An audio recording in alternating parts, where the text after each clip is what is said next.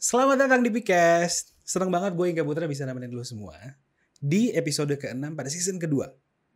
Nah, kali ini gue kedatangan seorang tamu yang cukup fenomenal.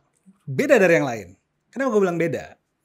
Karena dia adalah orang yang memiliki background dari dunia desain interior. Karyanya banyak banget, hampir ratusan. Dan yang menarik dia juga adalah anak band. Nah, sebelum kita lanjut ke ngobrol-ngobrol santai kita, ada yang menarik. Gue pengen bacain satu berita dari dw.com. Di sini berita itu mengatakan bahwa virus corona mengubah desain kantor masa depan. Yang menarik dari sini, gue juga mengquotes kata-katanya adalah bahwa ratusan bahkan jutaan pekerja di dunia mereka beralih yang tadinya bekerja di kantor beralih menjadi bekerja di rumah. Pekerjaan kantornya tetap jalan, tapi di kantornya sepi. Oleh karena itu banyak banget pengusaha yang berpikir dua kali karena biaya kantor komunal yang cukup mahal. Nah, pas banget nih di sebelah gue udah ada Mas Widi Lima. Doi adalah CEO dari Max Moxie. Moxie in studio. in studio. Selamat datang Mas Widi. Gini aja. Yoi. Sebelumnya Iya. Selamat gue juga mau ngasih tahu bahwa eh, siaran kita sudah menggunakan protokol kesehatan sesuai anjuran pemerintah. Nah, Mas Widi, coba dilanjut Mas Widi. Menurut lu gimana nih pandangan lu terhadap berita tersebut Yang tentang kantor pasca pandemi ya. pasca pandemi? Ya waktu gue juga ngalamin pandemi nih kan Mm-mm. tahun lalu. Kita kantor lagi seru-serunya, Mm-mm. tiba-tiba pandemi harus dirumahin. Itu ada fase kayak tiga bulanan bingung itu mau ngapain. Mm-mm. Semua off, ya kan? Akhirnya gue juga berdampak. Mungkin Mas Widi ininya mic-nya mau dideketin. Cakep. Iya. Sorry. Nah, Gua juga ini lebih berda- enak nih. Gue juga berdampak. Oke. Kantor gue akhirnya tutup. Mm-mm, Akhirnya eh, karena gue bidangnya desain interior dan arsitektur, mm-mm. kan semua komputer base. Yes. Akhirnya komputer gue suruh bawa eh, anak-anak pulang semua. Akhirnya Kita sem- mencoba eh, membiasakan diri pakai Zoom atau pakai Google Meet. Eh, itu adaptasinya sebulanan dua bulanan. sebulanan dua bulan. Iya. Akhirnya terbiasa nih udah setahun udah setahunan lah. Hmm. Heeh, kita hidup tanpa kantor. Akhirnya tapi lo lo for eh, for good atau lo hanya sementara di rumah? Eh, akhirnya for good. Akhirnya for good. Iya, jadi kayak eh, anak eh, staff-staff kita kayak gue modalin AC di rumahnya dan internetnya daripada mereka nggak nyaman kan gitu Ah. beli komputer baru atau apa itu buat di rumahnya mereka sat- masing-masing. Oh gitu. Heeh, tapi pada akhirnya begitu sekarang udah mulai tight lagi, kayaknya ngantor untuk berdiskusi gitu, berdiskus, ber- brainstorming tuh penting deh. Banget. Heeh, nggak bisa coret-coret di Zoom tuh Iya. nggak bisa gitu dan harus duduk ketemu interface gitu muka Hmm. sama muka Eh, idenya lebih bagus jadi kita jadinya kita biasanya sewa co-working space untuk meeting doang Hmm. seminggu sekali lah paling Seminggu sekali. iya Ini adjustment di 2020 yang ya? lo 20 alamin. 20 Oke. Nah, kalau kita ambil lagi dari artikel yang tadi ya. Mm. Lo kan dari desain interior nih. Iya. Ada nggak sih lo lo eh, sebelumnya eh, pernah handle kantor nggak? Maksudnya eh, lo mendesain interior dari ruangan Iya. kantor. Pernah nggak? pernah Pernah. ruangan Pas- sorry, ruangan kantor ini saya yang bikin Tas dulu dari kalau gitu. nol Tas dulu kalau gitu. Ini kantor ini kebetulan Mas Widi 5. Enaknya Mas Widi. Widi aja. Widi aja panggil ya. Mas Wit aja biar mesra Masih. nah Mas Wid, ini kan Ah. kantor ini juga Mas Wid nih yang desain ya. gue cukup suka sih sama desainnya banyak Iya. Thank you. kayu-kayu, banyak yang ijo-ijo. iya Nah Mas Wid, tapi pada saat selama pandemi, lo pernah handle kantor lagi nggak? Pernah. Oke, pertanyaan gue, apakah ada perubahan dari regulasi itu? ada Dari regulasi dari desain lo, ada kayak gimana? Yang pertama eh, mereka nggak semua eh, jadi kita kan sesuaiin zoning sama groupingnya lagi Mm-mm. sesuai kebutuhan kantor. Ya. Gitu. Kita ambil sampel gue kemarin baru ngerapihin kantor perusahaan film. Mm-mm. Namanya nggak nggak usah gue sebut. Nggak apa-apa. Lumayan gede, Mm-mm. lumayan terkenal. Akhirnya mereka ngerubah cara kerjanya mereka. Jadi, Eh, eh, jadi tadinya semuanya full masuk, sekarang jadi ada yang WFA, ada yang full di rumah studionya di rumah kayak gua gitu ada yang full di luar Oke. Oke, jadi adjustment mejanya semua dirubah-rubah. Hmm. Jadi kebanyakan ya setnya untuk yang di kantor biasanya yang base-nya harus ketemu. Misalnya kayak video editing, Iya. kayak up yang studio base. Tapi yang administration base biasanya mereka WFH. Jadi Hmm. ada ruang-ruang yang dirubah. Justru yang tambah banyak adalah eh, area untuk nge-laptopnya itu.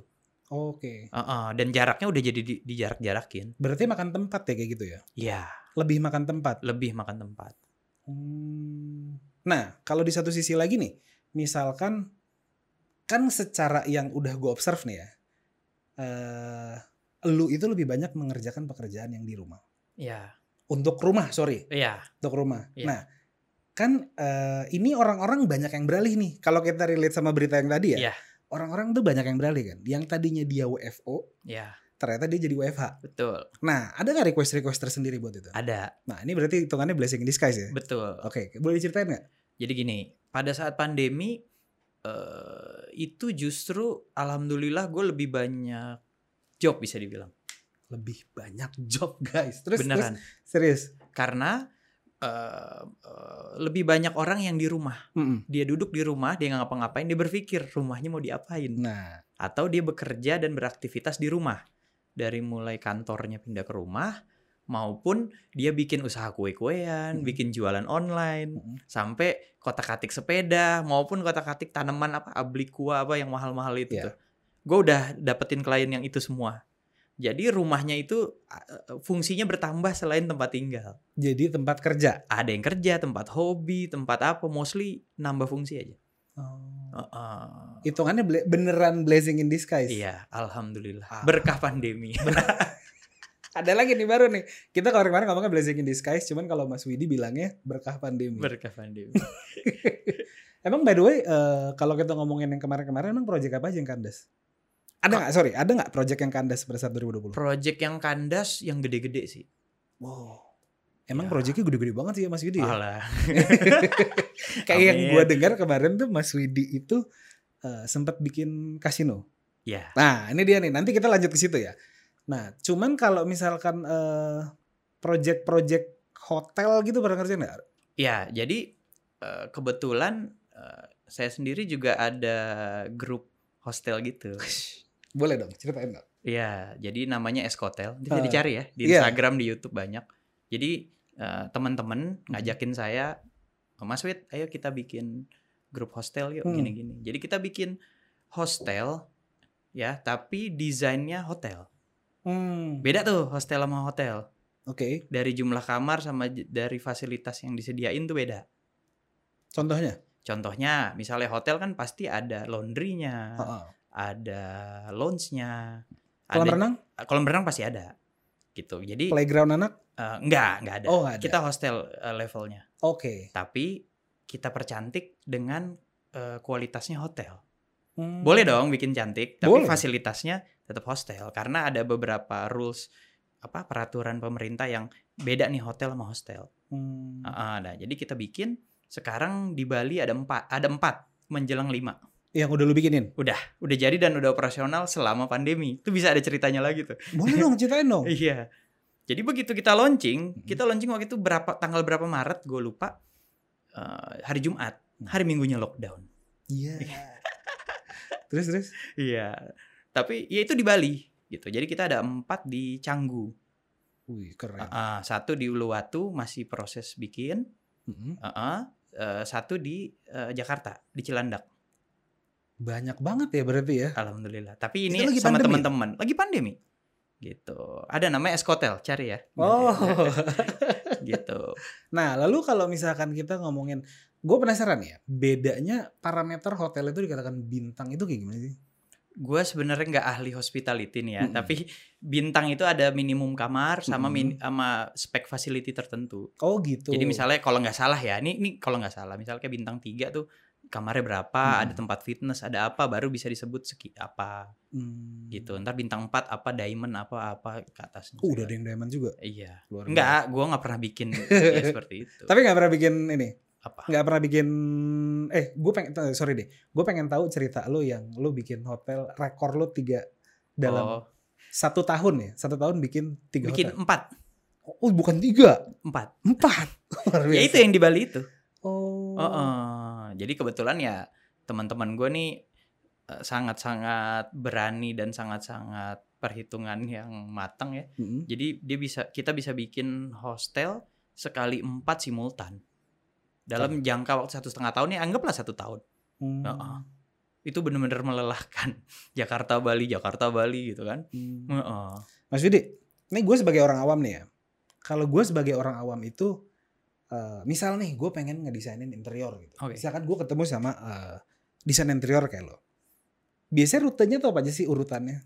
Eh, pertama ngobrol dulu. Ngobrol dulu, Ngobrol dulu. kayak briefing kali ya. ya d- dream apa dream rooms lu apa dream house lu tuh Mm-mm. kayak gimana Lo dapat brief, abis itu baru lo Ah. kembangin lagi. ya dan emang harus ketemu muka gue biasanya yang by phone atau by email gue nggak mau Hmm. gue harus lihat orangnya dulu kayak gimana Oh gitu. biar bisa menyerap menyerap oh nih tipe orang customer gimana Ah, ah. eh, dia eh, habitnya gimana gue harus baca body language-nya Hmm. gitu ya kayak gue kulik dulu lah Oh gitu. ya So far eh, ada kalangan-kalangan artis nggak yang? lumayan banyak sih jadi eh, kalau soal itu Mm-mm. justru gua bisa dihitung lebih dari setengahnya ya eh, pesohor lah Pesohor. gitu gua nggak bisa sebut namanya salah satu Nggak apa-apa. gitu. Ah, ah. gitu nah lah, be- orang-orang kayak apa ya orang-orang kayak pejabat gitu-gitu juga lumayan banyak Lumayan banyak. Ah, ah, Hmm. gitu dan biasanya malah mereka-mereka gitu Mereka-mereka yang nyariin lo. ya kurang lebih gitu Oh, berarti lu kalau promosinya tuh gimana tuh? Berarti dari mulut ke mulut. ya jadi gua biasanya hampir semua dari o- mulut ke mulut word of mouth aja Ah, ah. Eh, gue pengen tahu deh. Lu waktu itu sempat mention tentang social Apa, investment social investment. Coba social investment tuh kayak gimana sih jargon lo ini? Waduh. Asik. Jadi eh, gua juga baru sadar sih belakangan. Oke. Setelah gua ngejalanin usaha gua kan. Mm-mm. Heeh, dari dulu kan misal kayak orang tua gua yang satu suruh gua jadi pegawai negeri, Mm-mm.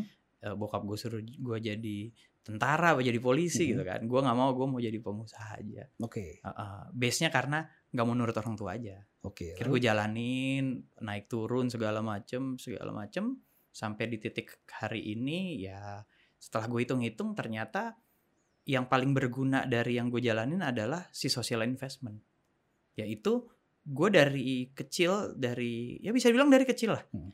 hobinya berteman Yes. main sama orang semua nggak nggak nggak semuanya juga suka sama gue sih tapi biasanya yang nggak suka sama gue tetap nyariin gue kalau ada perlu Tapi gue sempat ngeliat ya lucunya gue ngeliat Instagramnya Mas Widi ini. Instagram itu cukup-cukup lucu loh komentarnya. Kayak ada satu eh, postingan lo yang lo posting naik sepeda, ya orang-orang lagi pada naik sepeda, cuman tetap aja muka gue tetap standar. Gimana sih waktu itu? oh apa namanya gue suka bercanda aja Iya. gue lumayan suka kayak ngulik-ngulik jokes-jokes gitu, Iya. kayak dark jokes apa-apa. Gue suka komedi aja. Ya pasti orang-orang seneng lah main sama lo. oh teman-teman gue aja ternyata kenal sama dia semua. Iya. Kayak kemarin eh, salah satu yang diinin, yang lo kerjain proyeknya, Yang di podcast ini juga. yang di podcast ini juga.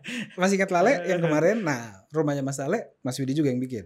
ya, gue yang betul-betulin lah. Oh lo yang betul-betul ya. Eh, Kayak kemarin dia bocor rumahnya, nelfon lo juga. Iya. tadi, Ya, di Le, off, sorry. tadi di off air doi ngomong, iya pas abis banget gue nonton, eh, lagi nonton Lale, tiba-tiba dia nelfon gue.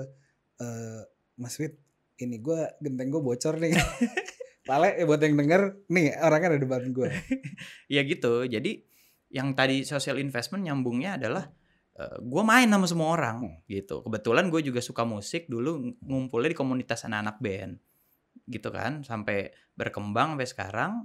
Ya gue tetap jadi teman mereka seperti mereka dulu Hmm. apa kalau gue prinsipnya gitu mau udah segede apapun temen lu dia tetap temen lu yang dulu Yes. ya jadi gue nggak nggak bikin border di mereka jadi mereka nyariin gue wit rumah gue bocor gue dateng mau jam 2 pagi ke jam 3 pagi gue dateng kalau gue bisa ya Hmm. wit ini gini gimana mau konsul dua hari dua malam nanya-nanya doang nggak dibayar kan banyak orang oh gue per jam sekian gitu gue bebas bro gini gini gini gue datengin gitu gitu mau di Pelabuhan Ratu kayak mau di Bali kayak Hmm. mau di Palembang dateng gue ya paling pesawatnya jajanin gue ya gitu akomodasi lah Heeh. Iya, iya. ya gitu aja Jadi gua ber eh, kalau ngobrolin sambungan in- eh, social investment ya, Mm-mm.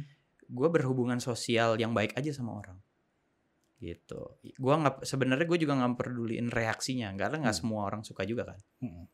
yang gue yang gue pedulin adalah aksi gue ke mereka reaksi mereka gue tampung aja nggak gue feedback gitu Ya, memberikan service yang baik ya. ya karena lu nggak pernah tahu eh, misalnya gu- ada ket- lu pasti punya temen dulu Mm-mm. ini kayak waktu SD cupu aja Hmm. ya kan besok hari ini dia punya apa segede apa gitu kan itu kejadian di gua dan berkali-kali untungnya waktu mereka masih cupu-cupu main sama gua Eh, Dan pada saat mereka udah jadi orang gitu. kan. iya ya mereka nyari yang dulu mau berteman sama mereka Wait, coba wait tentang bantuin gue wait kayak gitu ya datang. iya enggak wait kayaknya lu bikin-bikin gini-gini ya menurut lu bisa diapain ya gua kasih insight nih gini gini gini gini gua nggak pelit-pelit apa ya pemikiran lah emang bisa wait ya ya udah cobain deh ya dari 10 cobain 3 cobain 4 kan oke Lumayan ya. Ya.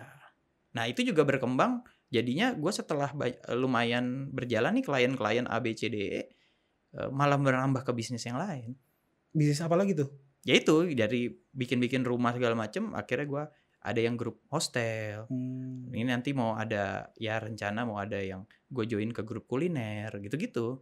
Ada yang grup eh, apa namanya infrastruktur gitu. Mengembangkan sayap ya. Ya kan kalau entrepreneur kan karirnya nggak cuma ke atas tapi ke samping, lebar. Iya. Iya. Mut- Kalau ada eh, salah satu penyiar dulu yang pernah bilang sama gue, lo kalau bisa jangan cuma muter begini doang. Kalau bisa muternya ke samping juga. Betul, itu dia.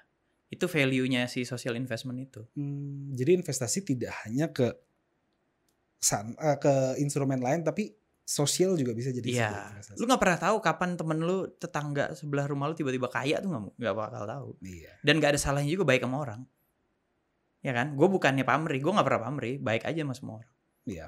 Gitu. Kalau dia jahatin gue, itu eh, bonus buat gue. Jadi gue, Kenapa? ya gue tahu dia duluan jahat dibanding di ujungnya baru gue tahu. Hmm. ya kan? Dan kiraan dia jahat, gua baikin aja. Besok-besok begitu dia udah sembuh jahatnya, dia jadi nggak enak sama gua. By the way, kalau ngomongin, hmm, lo kan sempat eh, main sama siapa aja, Iya. ya kan? Iya. Lo pernah handle seorang expat nggak? Ekspat pernah. Apa Lumayan. bedanya sama handle mama? Ya yang jadi gini, dalam menghandle klien, ini ada Iya. tingkatan-tingkatannya. Boleh deh Oke. juga. Sebenarnya yang paling ribet bukan mama, Apa tuh? yang paling ribet adalah pasangan muda Hmm, yang baru mau kawin atau baru kawin. Oke. Dia bikin rumah, pusingnya setengah mati. Eh, Per- Pertama, pertama karena referensinya banyak. mm-mm. karena pergaulan apa kan masih muda kan referensi banyak tapi masalahnya budgetnya ngepas Mm-mm.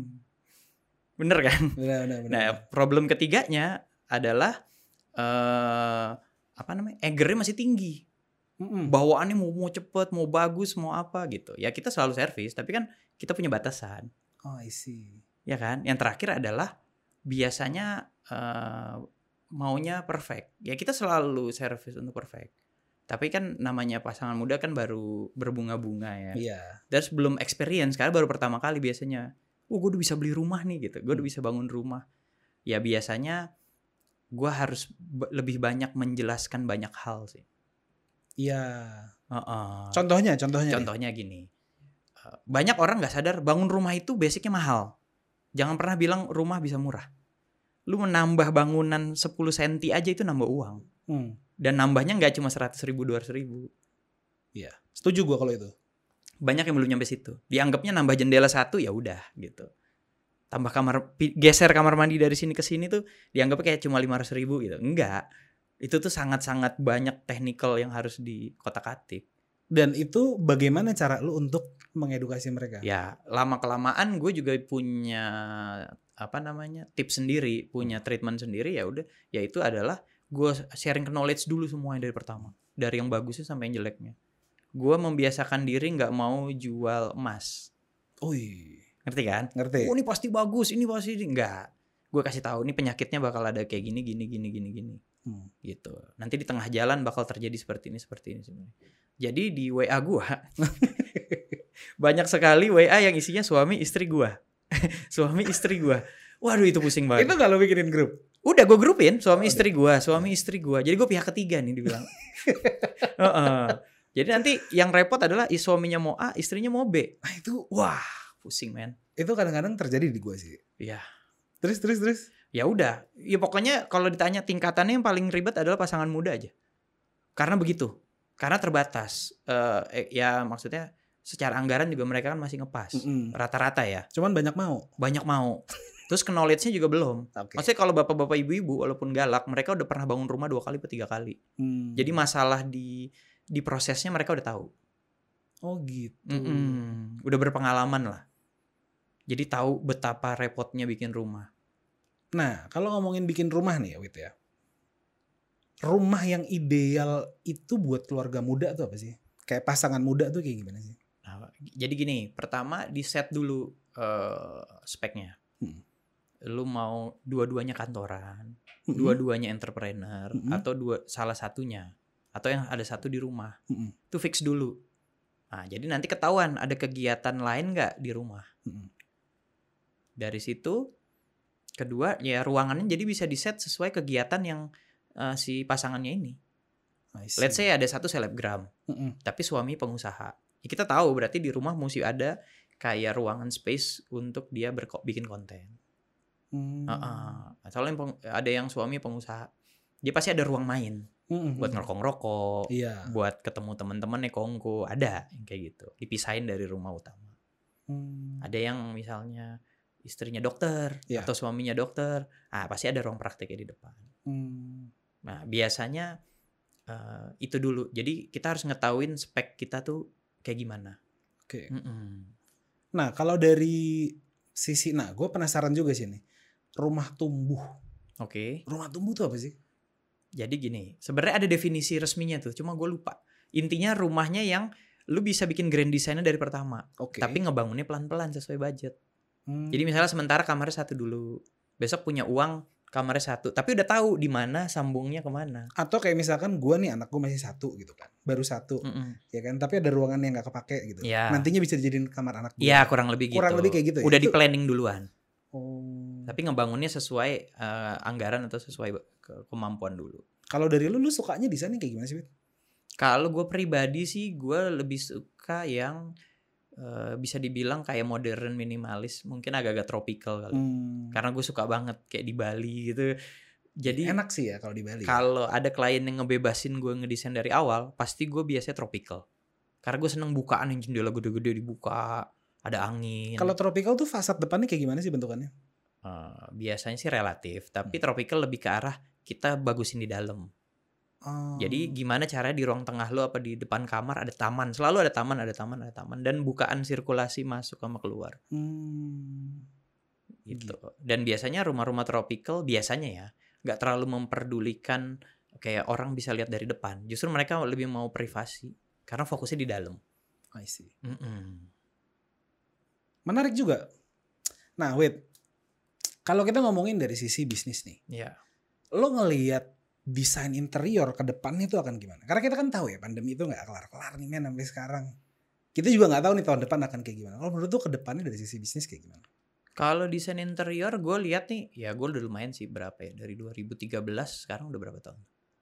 Wih lama juga. Berarti lo awal berkarir dari tahun 2013. Ya, sebenarnya jauh di belakang itu. Jadi gue masih belum lulus kuliah, gue udah ngikut-ngikut orang atau ambil-ambil project. Meskipun banyak yang failed-failed juga ya, tapi pengalaman. 13 sampai sekarang berarti udah 10 tahun. Eh, Iya. 10 tahun ya? Eh, berapa? 9 dong. Sem- sekarang 2021. Eh 2013, 14. Ini kita hitung banget capek nih. Iya. 13, 14, Ya 7 tahun, 8 tahun. 8 tahun lah. Oke. Ah, ah, let's say 8 tahun. Dari Ah, ah. Oh gitu. Udah Gua- delapan tahun lu berkarir di sini dan lu kedepannya menurut lu gimana? Jadi gue lihat sih tambah tahun orang tambah eh, care sama desain interior ya, arsitektur gitu. Dulu kan kayak ah gue bisa bikin rumah sendiri gitu kan. Ah gue nggak gue bisa rancang-rancang sendiri. Banyak itu gue nemu banyak mulut-mulut yang kayak gitu dari tahun-tahun berapa. Tapi makin kesini dia makin sadar iya. Kayak gue perlu deh lu ya, Wit. Eh, Ada temen yang kayak ah gue bisa nih bikin-bikin sendiri. Gue cuma perlu lu coret-coret doang. Biasalah stigma-stigma profesi mah banyak lah. itu kayak terjadi deh sama gue. Iya. Gue dulu sempet naksir banget kompleks rumah kayak di rumahnya Lale. Mm-mm.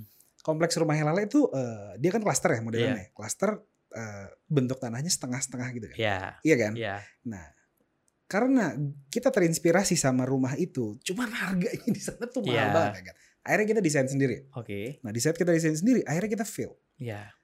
gua tidak gua nggak memikirkan pada saat itu bukan gua sih basically Iya. keluarga gua gitu tidak memikirkan basically di mana harus menaruh jemuran Nah, ah, lo tau hasilnya apa apa? gue jemur di depan garasi serius dan itu terjadi apa gua Nah, itu juga terjadi sama gua sampai bulan lalu ya. Ah. Ini ini cerita aja gua nggak nyebut nama ya. Mm, boleh Ada ada seorang relasi gua nelfon. Wait, tolongin gua dong. Dia kirim video, dia ngecor jebol. Ya. Serius, untung nggak ada korban jiwa, nggak ada korban apa ya. sorry jebolnya tuh gimana sih maksudnya jebol Iya, dia nggak di, kan gini, ngecor tuh simple, Mm-mm. ya kan? Tapi tetap butuh teknik kan, Mm. gitu. Dan butuh rancangan. Hmm. Kalau dulu nih, eh, kalau dosen gue nonton nih, gue dulu sering diomel sama dosen gue. Hmm. Gagal dalam merencana sama juga merencanakan kegagalan. Hmm. lu bikin dulu gambar rancangan yang bener. oke Udah bener, baru lu bikin yang bener. Kalau nggak ada gambar rancangan langsung lu bikin, ya gimana mau bener, iya iya ya kan? Gitu. Even orang yang udah selalu bi- bikin rumah beribu-ribu rumah aja, pasti bikin rancangan dulu first sebelum bikin. Dan final dulu di rancangannya kan. Tetap aja ada kekurangan, apalagi yang nggak ngerancang. Hmm. gitu apalagi konstruksi jangan pernah ngeremehin konstruksi deh nyawa tuh taruhannya tuh oke gitu Bener sih ya. Nah, ini cukup relate sih sebetulnya kalau misalkan kita ngomongin bisnis ke depan gitu ya. Ya. Well, ini relate banget sama invest kenapa? Karena kita ngomongin investment deh. Ya. Dari bisnis ke depan. oke Gua penyesalan terbesar gua pada saat itu adalah gua tidak banyak melek soal itu, oke ya kan? Yang mengakibatkan sebenarnya penghasilan gua nggak berkurang, cuman entah gimana the force major yang membuat gua tiba-tiba gua jadi keselak deh intinya pada saat Mm-mm. pandemi. Nah, lu gimana waktu itu? jadi eh, bisa dibilang gue keselaknya sebelum pandemi malah Hmm, bener-bener kayak berapa bulan ya nggak nyampe setahun sebelum pandemi lah Mm-mm. gitu gue bener-bener keselak juga tuh Ya. Ah-ah, dalam hal investasi segala macem Hmm. bisa dibilang kayak semacam sebenarnya salah juga sih dulu jadi ada era di mana Hmm. harga rumah segala macam murah kan Ya. itu tahun berapa ya 2000 berapa belas gitu kan Hmm. semua orang berbondong-bondong beli rumah kan Mm-mm. ya kan invest ini DP sini DP sana diputer-puter termasuk saya Oke. ya kan akhirnya saya terguling-guling karena terlalu banyak eh, apa cicilan lah ibaratnya gitu Oke. Oke, dari dari dari belajar kesalahan itu lu sekarang ini adakah investasi yang lu lakuin? jadi investasi tetap sama Hmm. cuma sekar emang kayak gini sih invest itu menurut gua nggak boleh geragesan apa sih kayak nggak boleh nafsu lah Hmm. terus kedua emang iya eh, mesti dipisahin nih yang buat sehari-hari yang buat utama lebihnya baru diinvest Hmm. jangan diinvest duluan Hmm. menurut gue ya gitu Oh, Oke, oke, oke, oke, oke, oke. Eh, karena eh, Mohon maaf, ada Q, kabel mic-nya keluar. oh katanya. iya, Saya benerin dulu. siap.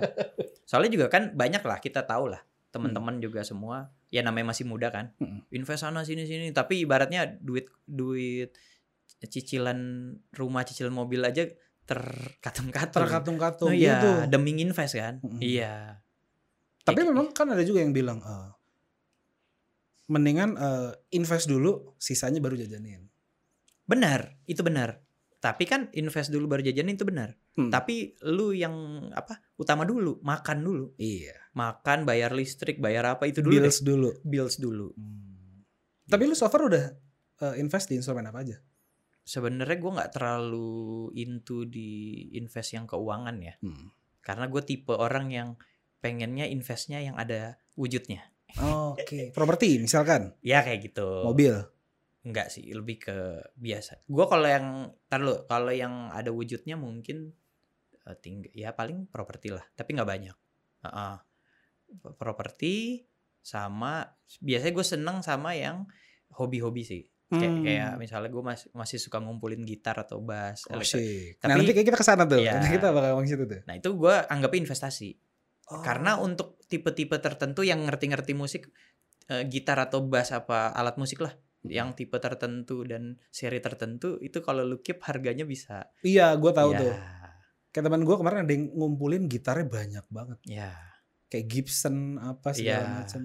gue walaupun nggak banyak gue kadang-kadang suka iseng aja Hmm. Iya. kalau ada yang BU BU apalagi pandemi banyak yang Iya, BU iya. kan teman-teman musisi bro ya jual efek Iya. gitu kan. kalau ada yang WA bro apa kabar nah ini udah tahu nih tapi profilnya anak band di, Oh, di Oke. apa profil picnya Eh, udah pasti dia Udah- jual alat. udah kurang lebih ya Iya, iya, iya, iya. gitu Kalau kata nyokap gue nih, kalau kita ngomongin investasi lagi ya, kalau kata nyokap gue, kalau lu eh, buang duit lu untuk renov rumah atau Ya. apa, nggak apa-apa nggak, itu produktif.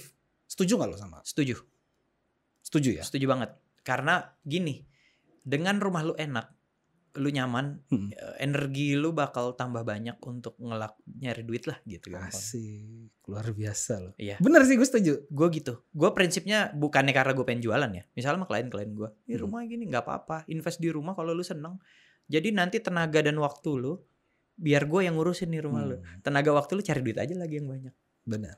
gitu banyak orang yang kenapa tahu nggak kenapa kayak tempat-tempat hiburan malam gitu-gitu apa penuh apa karena dia nggak nyaman di rumah asik benar nggak Setuju. iya kalau kasurnya empuk dia tidur di rumah men nggak di Iya. hotel Kalau eh, tempat ngerokoknya enak, dia akan di rumah. iya benar gitu kucing kalau ikannya enak pulang ke rumah pasti Iya, iya, iya. iya.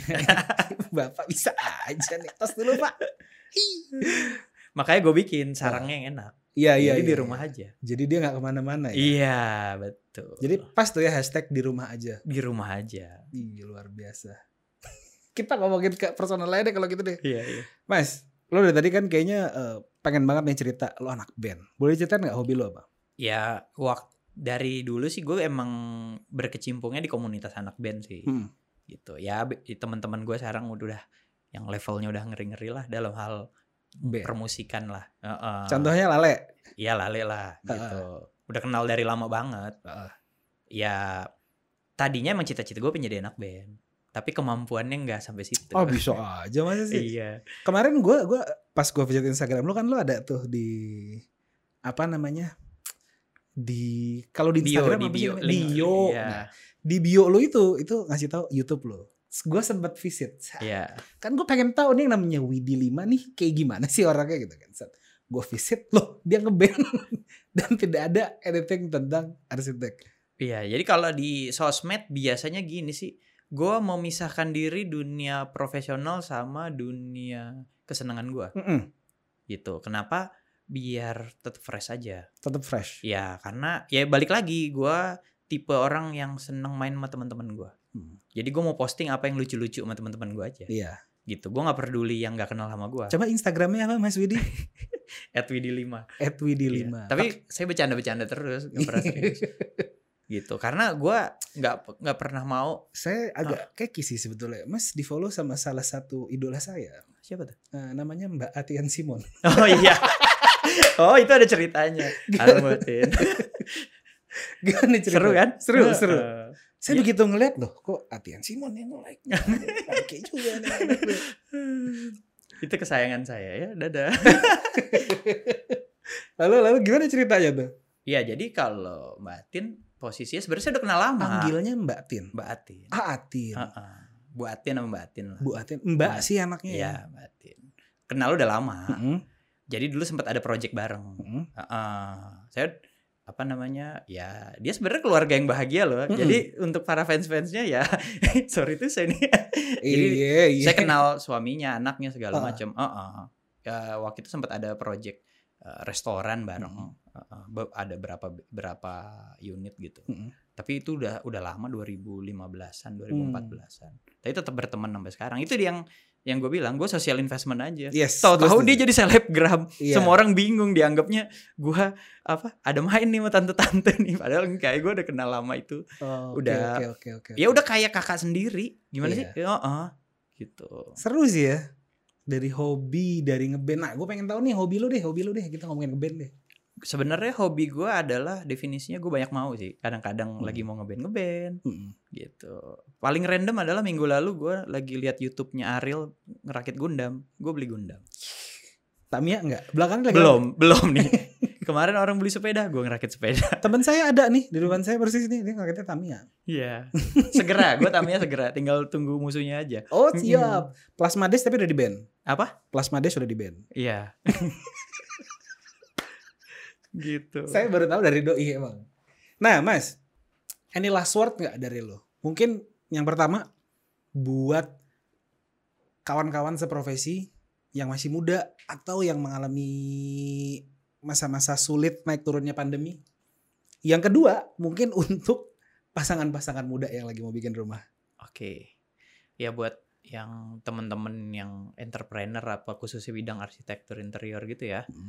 Ya eh, pertama kalau dari gue ya eh, mus eh, gimana ya? Pertama usahanya terus. Kedua eh, usahain value lu setara sama eh, apa namanya? sama eh, pencitraan lu. Hmm, Soalnya banyak yang uh, semua orang bisa jadi kontraktor, semua orang bisa jadi desainer. Gua desainer gini gini gini. Sering lah kita lihat di Instagram. Wah, proyeknya cuma dua abis itu nggak ada lagi. hmm. Kalau nggak proyeknya satu diposting terus bagus juga enggak. Jadi jadi kayak value-nya kurang aja. Nah, itu sih. Jadi uh, rapihin value-nya dulu. Soalnya pasti banyak kekurangan dan banyak masih banyak jam terbang yang Hmm. harus diinin. Gue pun sendiri masih banyak komplain, banyak apa segala macam tuh ada. Tapi jangan pernah berhenti. Yes. Heeh. Lu gagal bukan pas lu gagal. Lu gagal kalau lu berhenti nyoba lagi. Lalu untuk, untuk yang pasangan-pasangan muda, Kalau yang pasangan muda, pertama kenalin dulu budget lu berapa. Beneran, ngerubah satu jendela aja itu berpengaruh. yes. Iya, lu kenalin dulu kemampuannya, baru apa keinginannya. Ujung-ujungnya budget aja dulu, gitu. Karena eh, itu lumayan merepotkan. Tapi gak apa-apa lah, seiring berjalan lah. Dulu gue ya juga gitu. Gue pun ngebangun rumah pertama juga sama kusutnya, walaupun gue kerjaannya tiap hari bangun rumah. Iya, Iya, bener. karena egonya nggak bisa dihajar sama sama apa namanya eh, kemampuan dan Budget. keinginan nah, dan budget gitu. Dan di off air juga sempat lo ngomong bahwa rumah pertama itu pasti salah tidak. Iya. Bagus. Nah ya itu dia untuk semua rumah pertama bukan rumah impian lo. Jadi rumah impian itu adalah rumah Ya rumah kedua, ketiga, kesekian lah. Rumah pertama tuh yang penting lu jadi dulu. Soalnya nanti begitu lu tinggalin, ekspektasi lu sama apa keadaan pas lu tinggal pasti lain juga.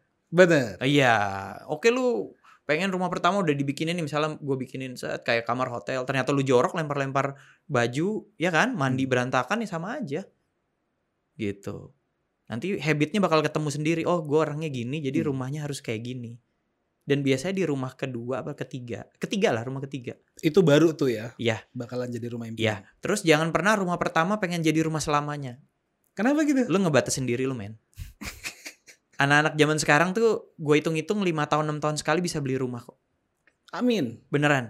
Cara tergantung pinter-pinter flipping sama pengembangan karir aja. Jadi rumah pertama aja kalau orang dulu tuh bokap nyokap kita tuh segala macem biasanya kalau klien gue yang ketua rumah tuh rumah selamanya bener kan Hmm. rumahku istanaku Hmm. kalau sekarang nggak rumahku rumah kemampuanku dulu aja nanti lu pindah lagi ke yang lebih gede tenang aja gitu yang penting nyaman dulu Cakep. Luar biasa loh Mas Widi.